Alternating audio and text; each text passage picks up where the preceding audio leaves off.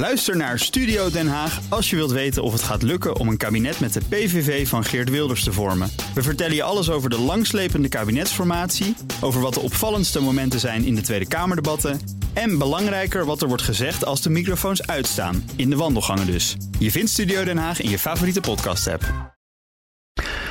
Joe Biden is aan een Europese tournee begonnen naar Boris Johnson en natuurlijk de Queen, de G7, de NAVO en dan naar Genève voor een ontmoeting met de man die hij pas geleden een moordenaar noemde, Vladimir Poetin.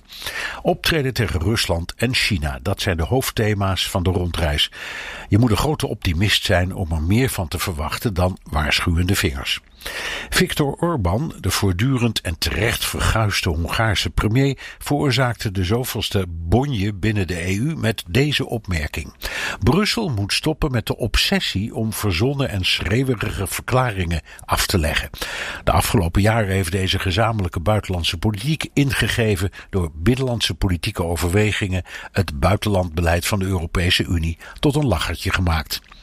Dat ging natuurlijk over de Europese kritiek op Hongarije, maar ook om Orbáns overtuiging dat Rusland en China echt niet met de pootjes omhoog gaan liggen door veroordelingen en vermaningen van de EU of de G7 of Amerika. Heiko Maas, de Duitse minister van Buitenlandse Zaken, was woest omdat Hongarije gezamenlijke Europese verklaringen steeds door veto's tegenhoudt. Die veto's zijn hinderlijk en als iemand een obsessie heeft voor verzonnen en schreeuwerige verklaringen, is het Orbán zelf. Maar toch heeft hij een punt.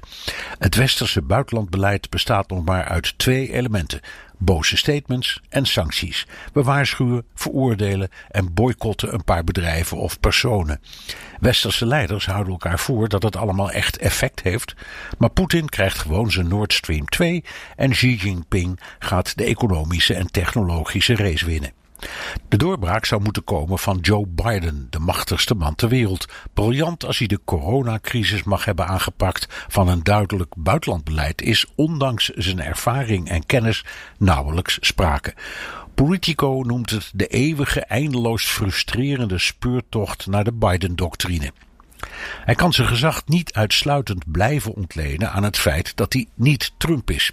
Dat vinden de bondgenoten overigens prettig, maar om Poetin te laten breken met de Wit-Russische leider Lukashenko of de Oekraïnse separatisten of Xi te laten stoppen met de onderdrukking van de Oeigoeren, moet je kunnen intimideren, zoals John Kennedy dat deed met Khrushchev, Nixon met Mao en Reagan met Gorbachev.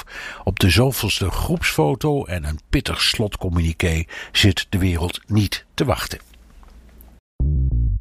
Bij BNR ben je altijd als eerste op de hoogte van het laatste nieuws. Luister dagelijks live via internet. Bas van Werven. En heel langzaam komt de zon op rond dit tijdstip. Je krijgt inzicht in de dag die komt op BNR, het Binnenhof in Nederland en de rest van de wereld. De Ochtendspits. Voor de beste start van je werkdag. Blijf scherp en mis niets.